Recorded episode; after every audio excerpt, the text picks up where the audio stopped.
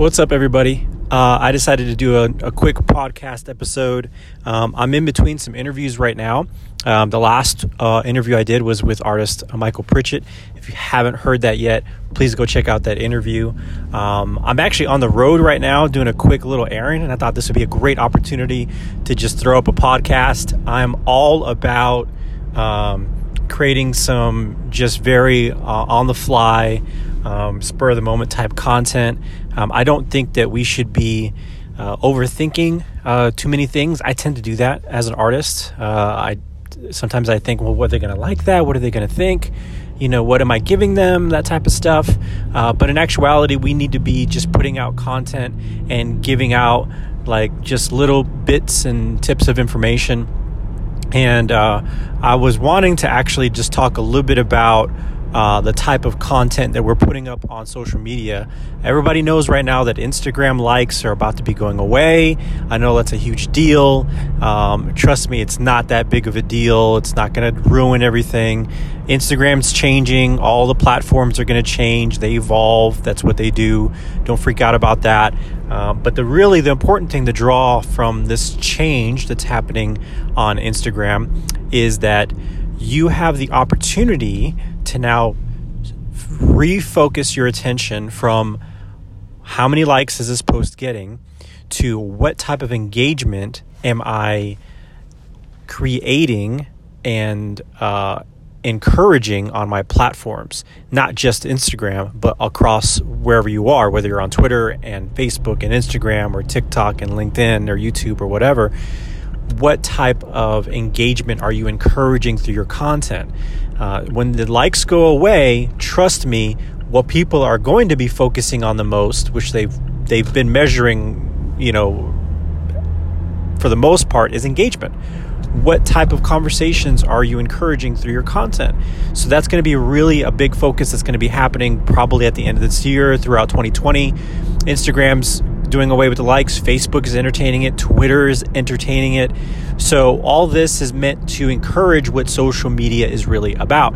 And social media is about being social through a medium, which is right now the internet. So, what you need to be focusing on and thinking about, besides just posting up pictures of your artwork and your studio, is conversation starters.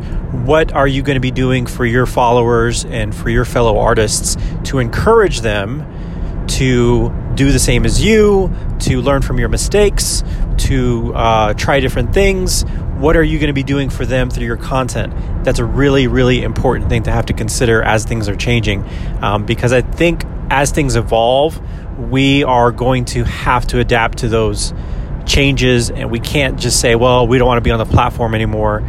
You can't you can't really say that. You got to you got to be in the game. If you want to be making this a career if you want to succeed at what you're doing um, especially in a small town your reach has to be a little bit better than those that have it easier in bigger cities. Now not to say that it's a lot easier but it's harder in a small town. We got less people you know the the buyers and the collectors are are, are already well fed with art from local artists and outside artists.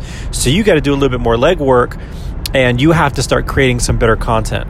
So that's really important. And it's also important to note that when you start to engage people so like let's say you put up a video um, and you're talking about uh, your process um, your mental um, process for creating a piece your emotional process for creating a piece of work um, let's say you put something up like that and it gets a little bit of engagement. What you also need to be doing is going on other people's accounts, other artists, um, collectors, doing some research, and I would recommend engaging with them before they engage with you. So find somebody else's account. I'll give you a good example. Um, in San Angelo, I did a mural for the uh, Paintbrush Alley, which is behind the Texas Theater here in San Angelo, Texas. And I thought to myself, I was like, I wonder if Instagram has got them as a location already.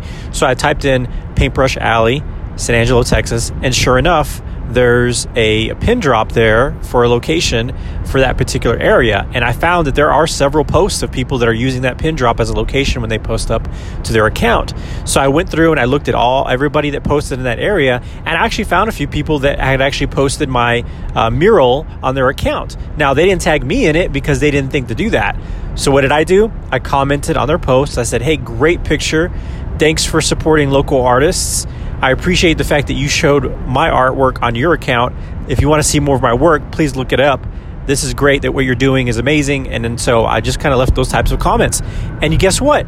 I've got a few people that followed me and now they engage with a lot of my content. So you got to be the one, the first one to go out there and actually start making some real, sincere, and genuine contact and engagement with other folks.